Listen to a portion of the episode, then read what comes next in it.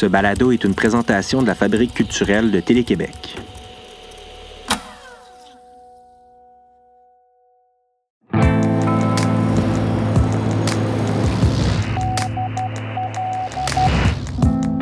Le camion roule, sa vitesse le trahit. Il cherche une lumière dans la nuit. Depuis notre studio de radio mobile, quelque part en Outaouais, vous écoutez Signal Nocturne.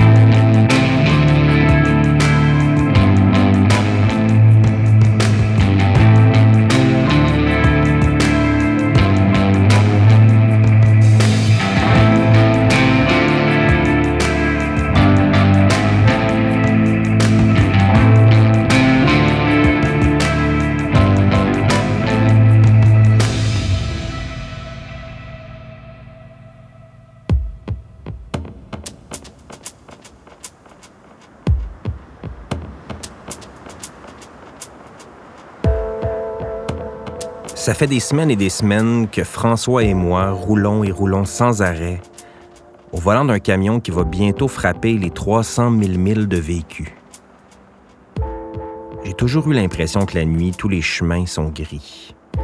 Les routes sinueuses de l'Atlantique, les interstates du nord-est et les lignes droites des prairies ont fini par prendre la même forme, devenir les mêmes petits bouts de rêve dans un seul territoire nocturne habité par des noctambules, des camionneurs, des musiciens de tournée, des livreurs et autres personnages tellement caractériels, plus grands que nature. Mais là, les routes ont jamais été aussi désertes. Le ciel a jamais été aussi noir. Les arbres et leurs ombres ont un effet hypnotisant qu'on a de la difficulté à combattre. Je vois des lignes blanches qui se croisent et se recroisent, le sommeil nous vient plus facilement quand on se sent bercé par l'asphalte chaud et noirâtre de la nuit. Tout ça nous rend toujours un peu plus aptes à entendre plutôt que voir, à écouter plutôt que de parler et à prendre le temps de réfléchir. Ce soir, on se laisse porter par la voix de la jeune Emmanuelle Gingras dans Ceux qui se sont évaporés, un texte de Rebecca de Raspe, on va vivre un moment d'une rare intensité avec Madra de Francis Poet, traduit par Marc-André Thibault. Les questions de parentalité évoquées dans ces deux extraits seront mises en relief avec un moment d'archives de Gilles Latulippe. Et je vous propose aussi un instant de poésie musicale avec l'auteur-compositeur-interprète janois, Gab Bouchard. On commence avec un extrait d'une autre pièce de Fanny Britt qu'on a entendue il y a quelques émissions, mais cette fois écrite en solo. Hurlevent, une œuvre librement inspirée du roman Les Hauts de Hurlevent d'Émilie Brontë. Dans ce collage de deux tableaux que Fanny nous a préparés, on se retrouve dans la salle de cours de Marie-Hélène, une enseignante incarnée par Catherine Trudeau.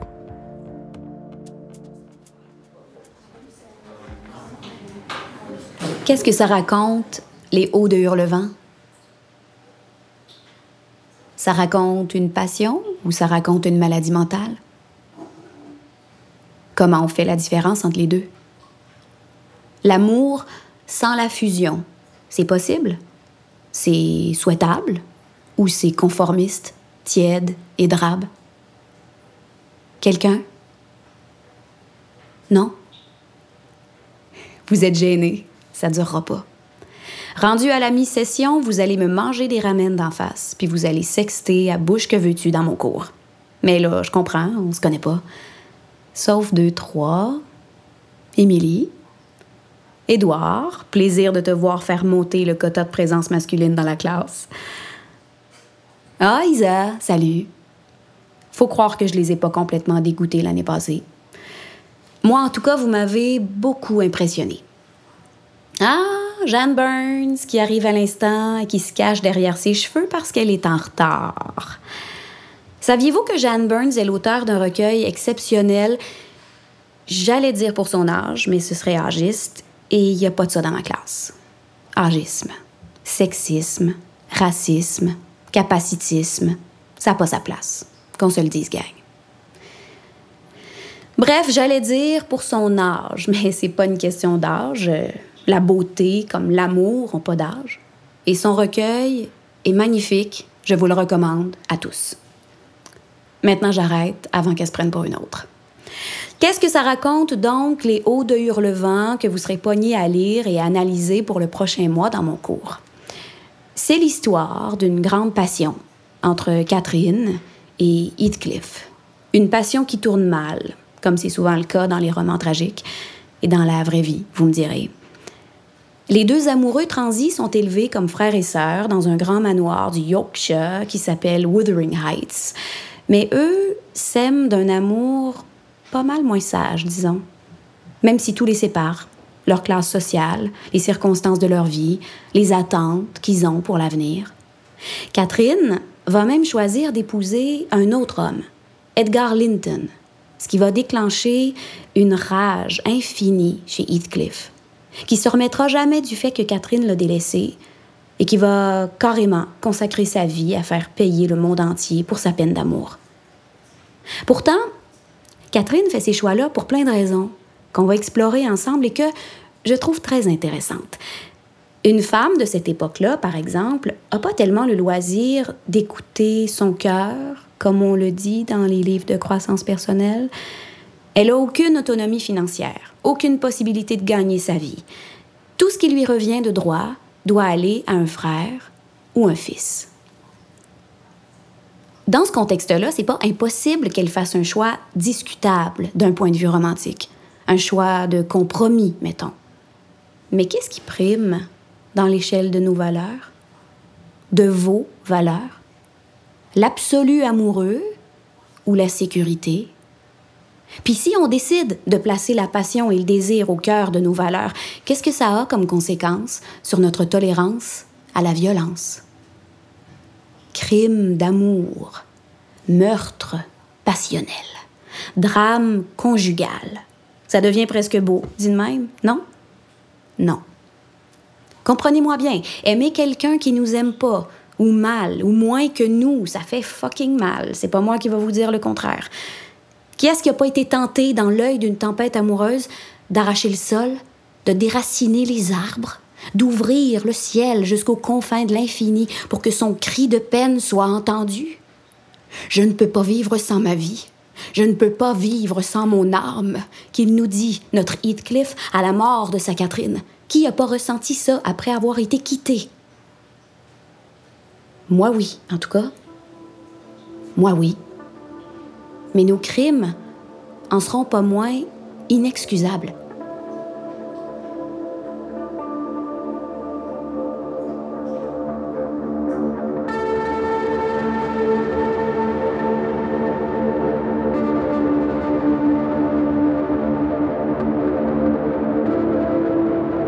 Je fais une prière. Je la répéterai jusqu'à ne plus savoir remuer la langue puisses-tu ne pas trouver le repos tant que je vivrai? Puisses-tu errer dans la tourmente pour l'éternité?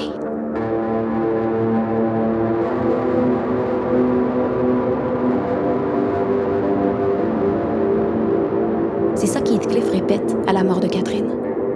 Et sa fureur de la voir s'éteindre connaîtra pas de fin, pas de répit.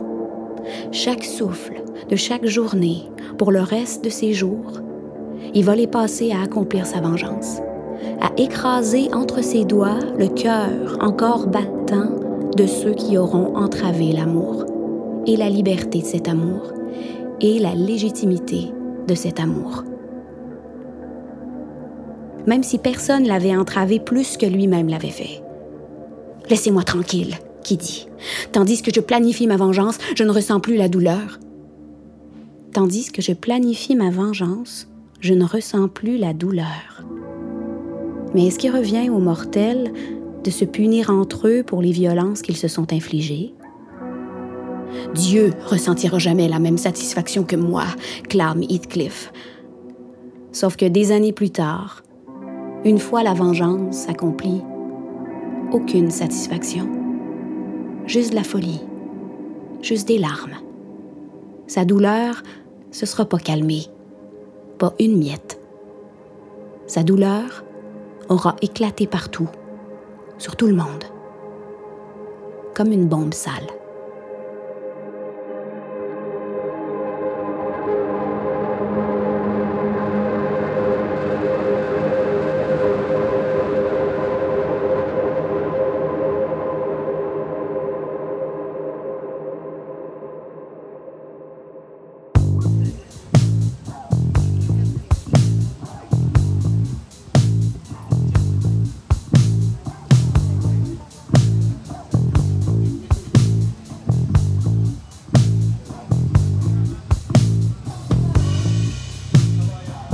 Pour la prochaine œuvre, j'ai envie de vous citer l'auteur Rebecca de Raspe à propos de son texte Ceux qui se sont évaporés.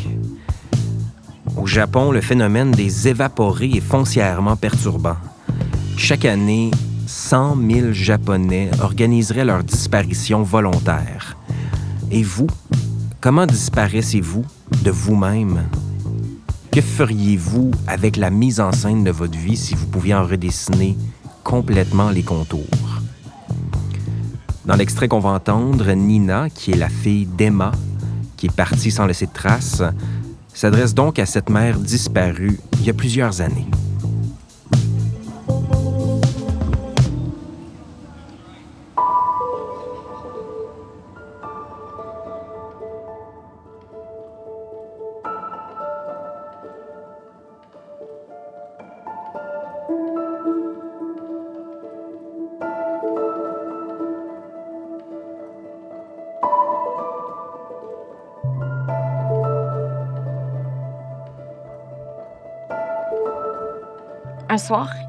Il m'a fait garder. Puis quand il est rentré, ben, je dormais pas. Puis j'ai entendu la voix d'une femme dans votre, dans la chambre de papa. Puis j'ai tout de suite pensé que c'était toi. Puis j'ai que t'étais revenu. Puis j'ai hurlé, j'ai pleuré, je suis tombée de mon lit, j'ai couru, j'ai maman, maman, maman. J'ai je suis. J'ai. Je suis rentrée dans la chambre de papa. Maman! Maman! Maman!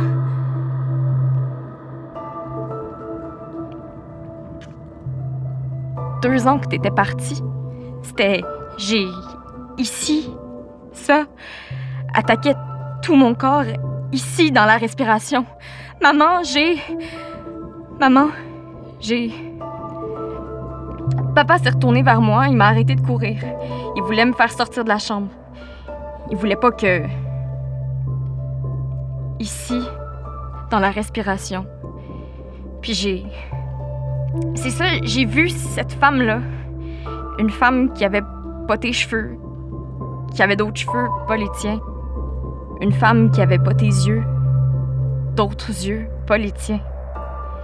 Une femme qui sentait une autre femme. Pas. Euh, toi. J'ai. Pas crié. Pas. Pas dit. Pas. Juste rester là. En silence. Maman était pas Je sais pas. J'étais tétanisée. J'étais. C'était de l'intérieur que je. Puis cette femme-là, elle a pas eu peur. Elle s'est approchée de moi. Elle m'a dit que. qu'elle comprenait. Elle m'a prise dans ses bras, puis elle m'a bercée. Papa était. Puis elle m'a bercée jusqu'à ce que ça arrête. Le lendemain matin, puis est revenue, puis elle était là. Tu comprends? Je me suis pas sentie mal au début. Je me suis pas sentie coupable. Pour moi, c'était juste normal de l'appeler maman. C'était juste. Le pire, c'est quand on espère que C'est ça. C'était juste normal. Elle était là. C'était assez pour devenir ma maman. Elle a eu deux garçons, mes frères. Puis on a grandi avec ta photo accrochée sur le mur du salon. Le psychiatre avait conseillé ça, la photo. Il me disait que si je voulais te parler, je pouvais le faire avec la photo. J'ai dessiné notre maison pendant plusieurs années, puis je collais les dessins autour de la photo. C'était pour que tu te rappelles par où aller, pour venir me rejoindre. je vais devenir architecte, c'est pratique, les plans de maison. J'ai toujours préféré le rouge. Mon professeur de troisième année primaire était horrible. La première fois que j'ai embrassé un garçon, j'avais 15 ans. Mathieu, il s'appelait. Mathieu. Juste au cas où tu voulais savoir. Puis, un jour, c'est con. À la fête des mères, mes frères et moi, on avait préparé une surprise pour notre. notre maman. Une surprise banale, je sais plus quoi. Mais elle s'est mise à pleurer en voyant la. Puis là, elle a eu le réflexe de me prendre moi en premier dans ses bras. Elle m'a serré tellement fort. Elle m'a dit merci. Je suis fière d'être ta. ta maman. Puis je sais pas, j'ai pensé à toi. J'avais tout l'amour du monde, une vraie famille, mais il me manquait toi. Toi. Ma seule racine plus là. Il y avait toujours toi partout, dans tout ce que j'étais. Il y avait toujours toi qui était pas là. D'un côté, j'ai jamais manqué de rien. Puis de l'autre, j'ai manqué de tout. Parce que t'étais tout pour moi. Même quand j'avais l'impression que ça allait mieux. Que j'arrivais doucement à m'inscrire dans ma réalité. Avec ceux qui étaient là. J'avais toujours peur que tu reviennes puis que tu vois à quel point j'avais pas été fidèle. À, à ma maman.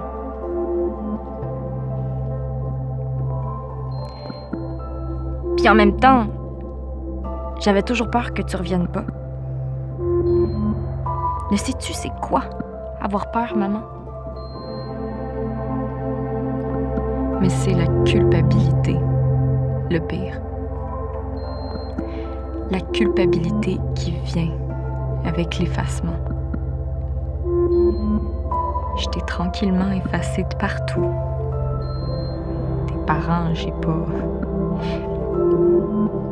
Mes grands-parents sont devenus ceux de l'autre femme. Tes parents, j'ai pas. J'ai pas pu. J'aurais voulu, mais j'ai pas pu. Tu comprends? J'ai effacé tout. Quand j'ai su que tu existais, quand j'ai su, j'ai eu l'impression de t'avoir déshonoré, de t'avoir arraché de ta vie, que c'était ma faute. Est-ce que c'était ma faute? Est-ce que c'est moi qui. Je sais pas. Je saurais jamais, hein, maman. On sait pas ces choses-là. On peut pas savoir quand il n'y a pas de réponse. On peut juste faire des. Des hypothèses. Quelque chose en moi savait que tu vivais, mais j'ai. C'est ça.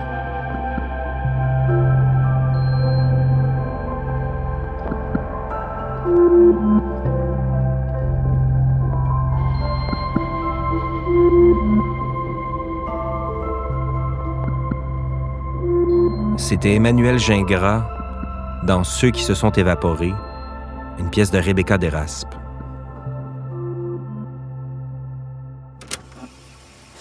Moi qui me flatte de temps à autre euh, comme comique d'avoir un certain timing parce que c'est essentiel. Quand mon fils est né, j'ai manqué de timing, mais là, à chaque coup.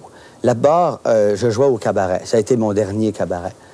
Euh, j'ai dû aller reconduire ma femme à l'hôpital rapidement parce qu'il fallait que j'aille jouer. Alors j'ai fait l'entrée rapidement comme ça, je l'ai amené dans la chambre et je suis parti. Bien sûr, j'aurais aimé rester, mais il fallait que je parte. J'ai fait mes deux spectacles de cabaret, je suis revenu dans la nuit à l'hôpital et il s'était rien passé. Alors, il ne s'est rien passé non plus jusqu'au lendemain soir où ma femme a commencé les douleurs, etc. Là, ils l'ont amené au moment où je devais partir pour aller faire encore du cabaret. Donc, au moment où elle avait besoin de moi, j'étais pas là. Je suis allé faire mes deux spectacles, je téléphonais, etc. Finalement, fausse alarme, il s'est absolument rien passé. Je suis revenu. Et le lendemain soir, les douleurs ont repris. Ils l'ont emmené dans la salle. Encore là, je devais partir. Et quand je suis revenu, Euh, ma femme n'avait pas eu le, bébé encore. Elle a dit, bon, là, c'est parfait. Mais j'avais quand même pas mangé depuis le vendredi. Et on était le dimanche. Et là, ma belle-mère m'a dit, écoute, il faut absolument, elle est là, il n'y a pas de problème. On va aller en bas, prendre une soupe. Euh, et quand je suis revenu, elle était déjà dans la salle d'accouchement. J'ai tout manqué. J'ai absolument, à chaque fois, j'étais pas là. Vous l'avez revu depuis, votre fils, quand même? Je l'ai revu à l'occasion, euh, mon fils. C'est quand, quand, même lui qui m'a fait réaliser que je travaillais trop. Parce que euh, pendant euh, beaucoup d'années, j'ai travaillé. je ne savais pas dire non, je disais oui tout le temps. Je faisais du cabaret, de la télévision, du théâtre, des commerciaux. je faisais tout. Et j'avais pris ce rythme-là de travailler énormément et sans me fatiguer. Et j'ai réalisé quand l'enfant est, arrivé chez moi que je le voyais pas. Je le voyais pas parce que je travaillais tout le temps. Et c'est lui qui m'a appris à dire non, pour avoir le plaisir de le voir, d'être avec lui.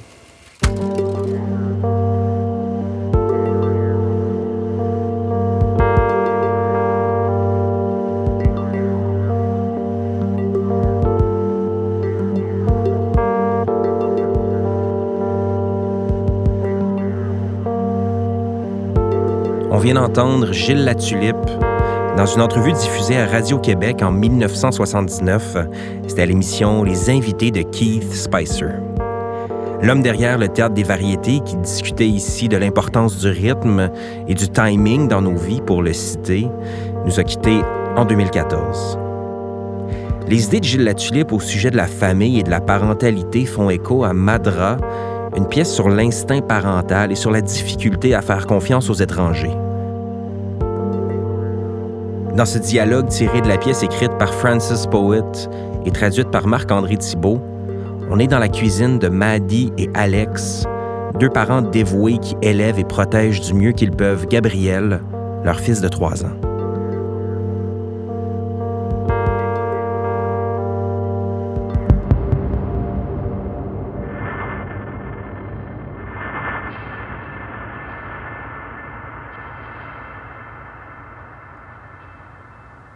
Qu'est-ce qui se passe? Il se passe rien. Ta journée a bien été? J'oublie tout le temps de te demander comment a été ta journée. Gabriel dort. On peut parler. Je sais qu'il est tôt, mais il était crevé. Comment il va? Euh... Ah, c'est quoi déjà son nom? Y es-tu encore pogné sur ses conspirations? Mais qu'est-ce qu'il fait là, le siège à Gabi? J'ai pas fait le souper. On n'a rien ici. On est allé magasiner, mais Gabou voulait pas porter la laisse. Ça fait qu'on est revenu. Je sais que t'aimes pas ça quand je le tiens à laisse, mais c'est pas toi qui es avec lui à longueur de journée. T'as mangé quoi à midi? Arrête de fixer le siège. Enlève ton manteau, moi, là. T'as l'air, on dirait, on dirait que t'as trop de couches avec ton manteau. Pourquoi les gars, ils savent jamais quand ils ont chaud? Non! Je veux pas te le dire. Pas là. J'ai fait quelque chose, puis quand je vais te l'avoir dit, je pourrais plus jamais pas te l'avoir dit. Puis je peux pas décider. Parce que si je, le dis pas, tu le sauras peut-être pas, puis là, on peut juste euh, continuer. Parce que si je te le dis, ben là, je suis pas sûre qu'on va pouvoir juste euh, continuer. Je pense que ça risque de changer un paquet d'affaires. Parce que Gabriel, Gabriel, Gabriel, il sait pas ce qui est normal puis ce qu'il est pas. Ça fait qu'il va pas, euh, il va pas s'en rendre compte avant une couple d'années. Ça, c'est si, si, il s'en rend compte. Mais toi, tu veux-tu que je te le dise? Ou on devrait-tu juste laisser ça de côté? Si ça sort, on va le savoir tous les deux qu'il y a un problème, tandis que si je le dis pas, on peut, tu sais, juste faire semblant. T'as-tu faim? J'aimerais avoir faim, mais. T'as tellement l'air sérieux. Arrête d'avoir l'air aussi. Arrête de me. Arrête d'avoir l'air. Arrête! Maddy. Tu vois-tu la marque sur mon bras? Ici? J'étais pas plus vieille que Gabou. Maman puis moi, on avait fait un gâteau je venais de finir de lécher les cuillères, le bol, la spatule, puis elle est sortie de la pièce. Je voulais voir si le gâteau était prêt. Ça fait que j'ai ouvert le four, puis j'ai mis ma main pour toucher le gâteau pour voir si ça rebondissait pareil comme ma mère faisait, mais mais mon bras a touché l'élément, puis je l'ai plus jamais refait. Les brûlures, ça guérit. Des fois, ça laisse des marques, puis des fois, non. Mais j'ai appris. Qu'est-ce que t'as fait? Sois pas fâché. Si en partant t'es fâché, je peux pas te le dire si t'es fâché. Je veux juste qu'il soit en sécurité. T'étais tellement désolée l'autre jour. T'étais désolée qu'il ait réussi à ouvrir la clôture. Désolée de pas encore avoir changé l'hostie de loquet. Désolée d'avoir été en train de remplir la pâte augeuse puis que t'avais pas un œil dessus. Désolée de l'avoir tellement excité en lui disant qu'il serait bientôt capable de monter sur un vélo qui a voulu y aller tout de suite. Mais t'étais pas désolée pour une affaire, par exemple. L'avoir laissé tout seul avec ce gars-là qu'on connaît pas puis qui puait la dope. C'est pour ça. C'est pour ça que je veux garder Gabou proche de moi puis tout le temps l'avoir à l'œil. Tu parles de faire confiance à tes tripes. Ben, Gabriel, je l'ai porté dans mon ventre puis à part quand il est avec moi, tout ce que je sens, c'est du vide. Mais je le sais, là. Mais je le sais, je le sais dans ma tête. Je le sais que c'est pas correct, là. Je peux pas être avec lui tout le temps. Il faut que je laisse passer du temps avec toi, avec ta mère, pour lui, puis pour toi. Mais ça me met dans une situation difficile.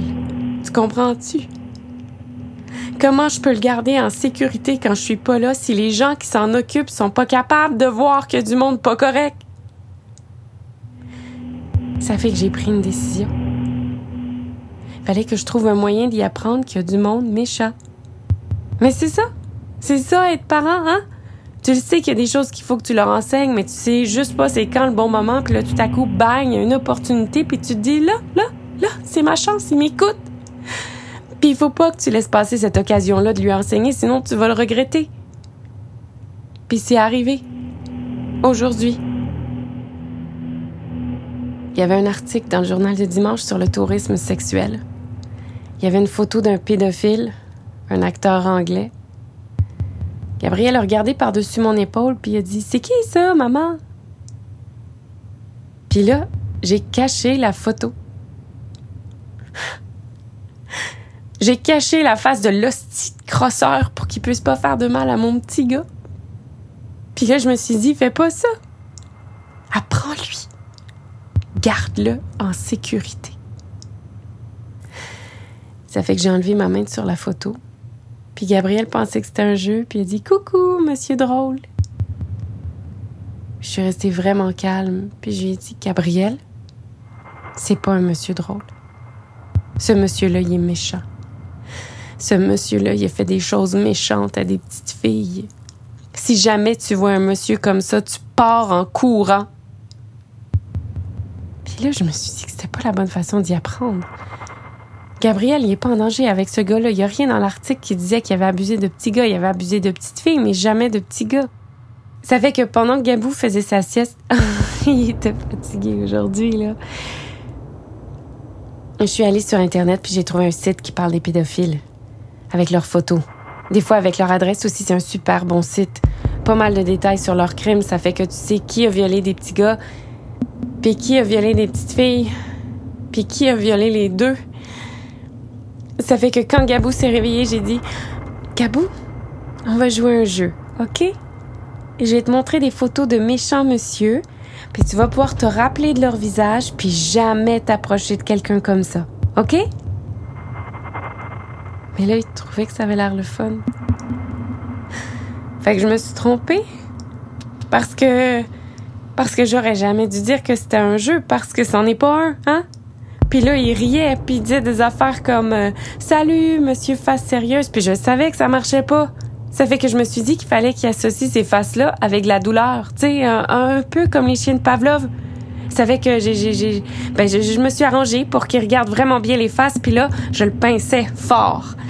Mais il aimait pas ça, c'est sûr. Puis là, il arrêtait pas de bouger, puis il regardait plus les faces. Ça marchait pas, ça non plus. Ça fait que j'ai enlevé le siège de l'auto.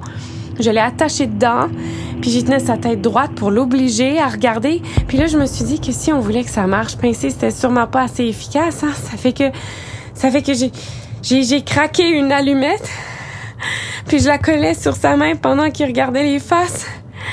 Il sortillait, il pleurait, puis je pleurais moi aussi, c'est sûr, mais une fois qu'il a vu toutes les faces, j'ai mis de la glace sur sa main. J'y ai mis un bandage, puis je l'ai serré fort pendant qu'il regardait Sam le pompier.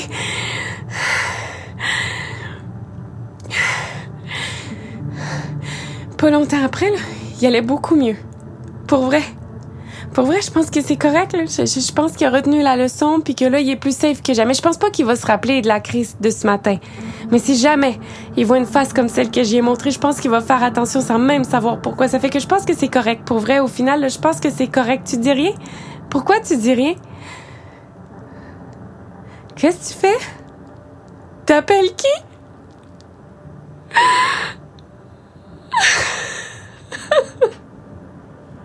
Salut, maman, c'est moi. Écoute, euh, j'aurais besoin que tu viennes chercher Gabriel pour la nuit. Oui, là. Non. Non, regarde, pose pas de questions, s'il te plaît. OK. OK, merci. Je veux que tu ailles dans notre chambre, puis tu restes là jusqu'à ce que ma mère soit venue chercher Gabriel. Tu sors pas. Même pas pour dire bye. Même pas s'il t'appelle. Est-ce que tu comprends? Est-ce que tu comprends?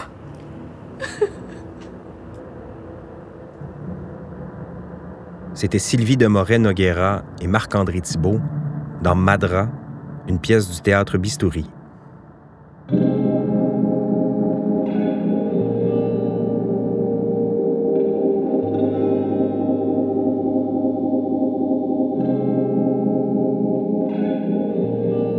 Avant de vous dire au revoir, je veux remercier l'équipe qui nous permet de vous envoyer le signal depuis notre camion de radio.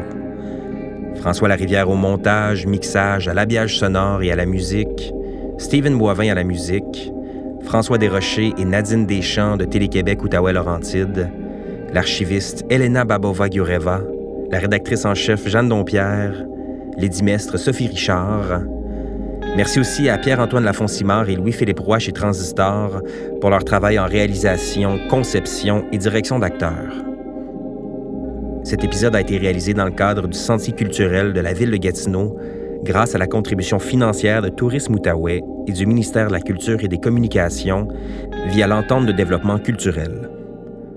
On finit cette soirée en musique avec Gab Bouchard qui nous chante Étoile, tiré de son premier album Triste pareil. Je m'appelle Julien Morissette. Bonne nuit. Plus t'approches du lac, plus tu vois les étoiles. Les mêmes qu'il y avait dans tes yeux, les mêmes qu'il y avait dans les miens quand on se regardait. C'était beau. J'ai crissé de la peinture sur une toile. La même que je trouvais si belle, la même que je m'étais juré de pas gâcher avec mes idées de cœur. Tu sais bien que je t'aime, mais j'ai besoin d'être seul, affronter ma peine. Finalement gagner le combat, j'ai essayé de demander l'aide à Dieu, mais il me répond pas un ouragan petite ville. La petite ville, c'est ton cœur. L'ouragan, c'est moi qui va tout détruire. Encore, c'est sûr. Je suis juste trop con, puis toi, t'es trop pur. Et je suis juste un pauvre citron, un fruit qui sera peut-être jamais assez mûr. Oh non,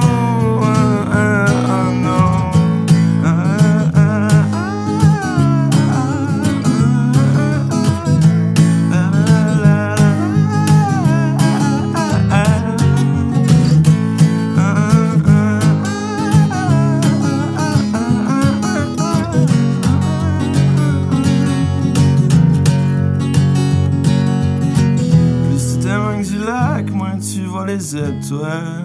Les mêmes que plus dans tes yeux, les mêmes qu'il y avait dans les miens quand on se regardait. C'était beau. J'étais juste trop con, j'ai frappé un mur. Ma gueule contre le béton, mon cœur comptait bien passé au travers, mais c'était trop dur. Tu sais bien que je t'aime, mais j'ai besoin d'être seul. Affronter ma peine, finalement gagner le combat. J'ai essayé de demander l'aide à Dieu, mais j'y croyais même pas.